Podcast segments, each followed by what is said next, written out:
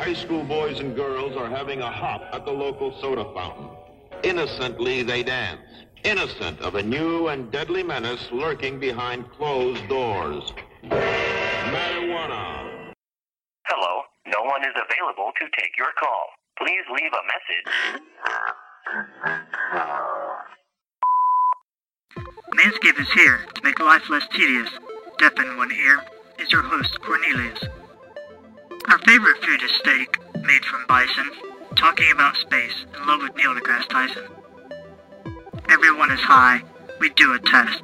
Listen real close, because you're the next guest. This podcast off the rails, all over the place. Turn your brain to mush, take a trip to outer space. So drop some shrooms and get electrified, because Corey's gonna tickle your third eye.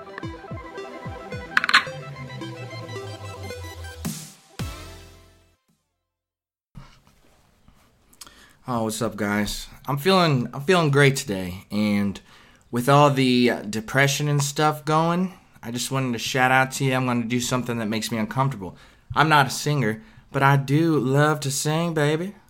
Here's a little taste for you. Clear your throat just like the people do on stage. You've never seen a Katy Katy Perry concert. She walks right up to that microphone and goes. I got rice cooking in the microwave. I got a three day beard I don't plan to shave, and it's a goofy thing, but I just gotta say, yeah, I'm doing alright. Yeah, look in the mirror, what do I see? A lone wolf there staring back at me. Hot in the tooth and harmless as can be. I hope he's doing alright.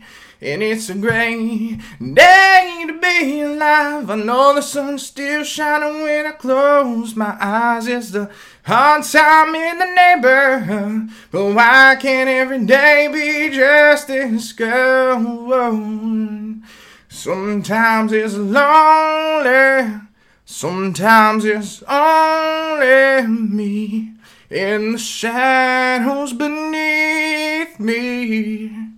Sometimes I'm crawling, desperately crawling, howling at the moon. Oh, oh,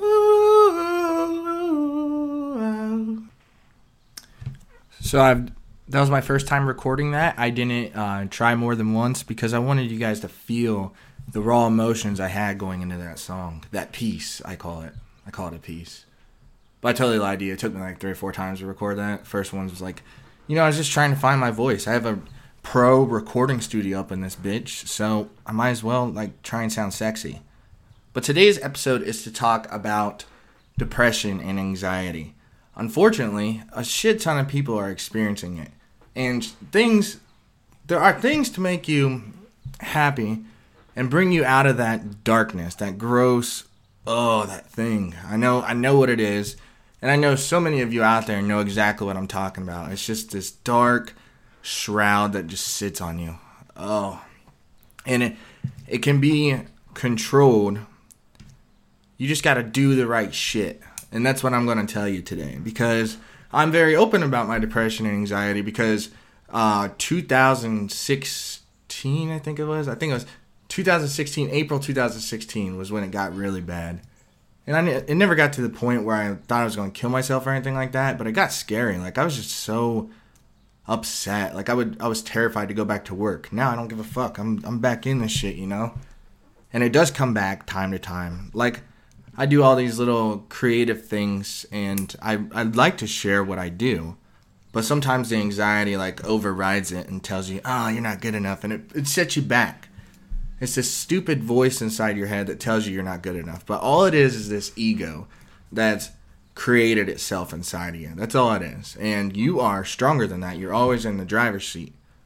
So things to get away from that voice or that that darkness that that's holding you back. Whatever's holding you back, things to get around that. Meditation. Oh my god, dude. Med- my form of anxiety and depression is just like my brain just finds a thought and just runs with it and I'm like a um a time traveler when it comes to anxiety. I like I see a situation and I think of every single outcome. Like one minute of this thinking, one minute of this thinking. And I always want to find the right route to get there. But there's never a right route. You just gotta just gotta fucking go into shit. And that's where meditation came in. Um, it took me a while to realize my brain was doing that. But when you're meditating, it's like it's like the driver of the brain gets to see what's going on inside the brain. So after my first I did it for about two months straight, I think. I like to think so, I don't remember, but like I remember when I first started it was it was boring because I kept getting lost in thought. One thought would just turn into another, so I'd be sitting there thinking like, okay, this is probably an exact thought actually. Oh my god, like I make good enough money right now, but once I start piling on bills and gaining more responsibility, how am I going to substitute? How am I going to take care of that income?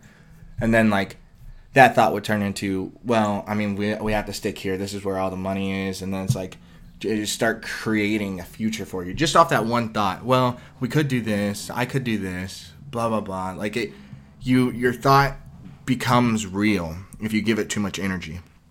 So with meditation, it allows you to literally sit back and watch these thoughts flowing through the water like a boat, like in front of you. Like there's a big choppy ocean, and then that thought's are like right there, and you're like, "See you later, dude," and it just goes. You just wash it away, and that helped more than more than most things. Um, so meditation, definitely check it out because once you get good at it, you see it start to happen in your real world, real world, real world world rules real world road rules. That's what I was trying to say. You see it happen in real life though. Like at work, I'm afraid to handle some kind of customers because they're very rude. And I used to be like, okay, what do I do if this customer is rude? How do I get about this? But after I started meditating, I saw in the back of my mind the driver. He saw past all these stupid little questions that don't mean anything because I'm not giving them my energy. He saw the correct route to take, and it was simple. It's it's always there. It's well, I know how to fix this. I know I know the answer to every question this person can ask me, and I know I'm not right, and I know I'm doing, or I know I'm not wrong, and I'm doing my job. So that that became a giant thing for me, and the job thing was terrifying because I work in retail and I speak to people for a living. Well, my whole livelihood got um, fucking like a reality check. It's like, oh, you're anxious Corey Serber now. Like, how are you gonna do this? And like that that just compounded it but I finally got over that, and I'm finally back to like not caring what people think too much. It's very freeing. Um, one other thing I will tell you, I'm trying to keep this episode short and brief because I would like people to listen to this. Uh, unfortunately, like it, anxiety and depression's bigger deal now than I've even imagined. I we had, we had a buddy that we used to work with, and he um, he took he took his own life, and it's very sad because he was a great dude, and I just I hope that if anybody's feeling like a darkness or a, a, type of way and they think the only way out of it is to end things, like just like talk to somebody. I guarantee like you and I can sit down and I'll show you the right Phil Collins jam and we'll have a, a jolly time. Like just because you're having those dark thoughts, they they're not going to become you if you can tame them. So that that's one uh, like kind of a closing thought on that. Uh, I do recommend checking out the book Dare Approach to Anxiety. It's a really cool like anagram thing that therapists have kind of created and they put in a book. And I did go through um, therapy and I was talking to my therapist and she's she just started telling me all the things from the book and I was like, yeah, I, that's exactly what I was doing. And she was like very proud of me because she's like, that's exactly what I've taught you. Like she was super honest about it. Like she didn't know there was much more she could do for me because I had the tools that therapy trains you. So Dare Approach to Anxiety is a great book. It's like ten bucks. If you if you need it, get a hold of me. I'll try and find you a copy. Um, definitely worth it though, for real, for real. And um, I do appreciate everybody listening to Manscaped. Uh, something like this has also helped me get over like sadness and shit like that because I keep my brain pretty constantly busy. My brain it, it runs away from itself, so I have like 1,000 hobbies and I like to give tiny bits of attention to each of them. So I have like things I'm mildly good at. Like I, I like to refer to myself as mildly talented in a ton of things.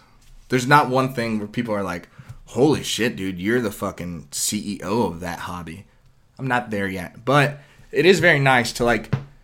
It gives you something to look forward to because tomorrow's not designed. Tomorrow is not created yet. You're doing it right now, and if I put my energy and attention, I sound like a fucking star kid, but if I put my energy and attention and focus onto something, I can make it real.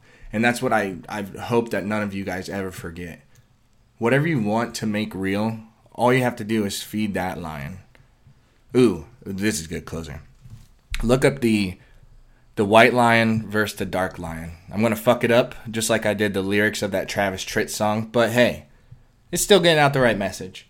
Um, a kid was talking to his grandpa. I like to think they were in an Indian tribe, but it could have been in Brooklyn in the middle of the night. I'm not sure. The kid goes, or the grandpa goes, dude, there's like a battle of two lions within inside of you. One is darkness and one is light. The light lion is white, the dark one is pitch black. The kid goes, yeah, and if they fight, which one wins? And the grandpa goes, the one you feed. It's, a, I, it's way cooler. I mean, you had to be there, I guess. Look up the story. It's really dope. I, I'd like to get a tattoo of that, but I don't want to look like one of the guys that get like tribal lions. So I, I that's like my, one of my life goals is to work that into like a dope ass like really like thought out tattoo. Which is another thing I'm gonna wish I had the hobby in. I've been hanging out with Levi Ropp. He's a cool dude, and I think that'd be fucking sweet to drop some tats. So Thank you guys. I'm rambling. Check out Manscaped. This has been your solo sesh with your host, Cornelius. Uh, if there's any things that we could change about the podcast to increase listenership or increase ha- happiness in your life a little bit, you let me know because we definitely want to keep doing this. I refer to myself as we because eventually I'd like Manscaped to be larger.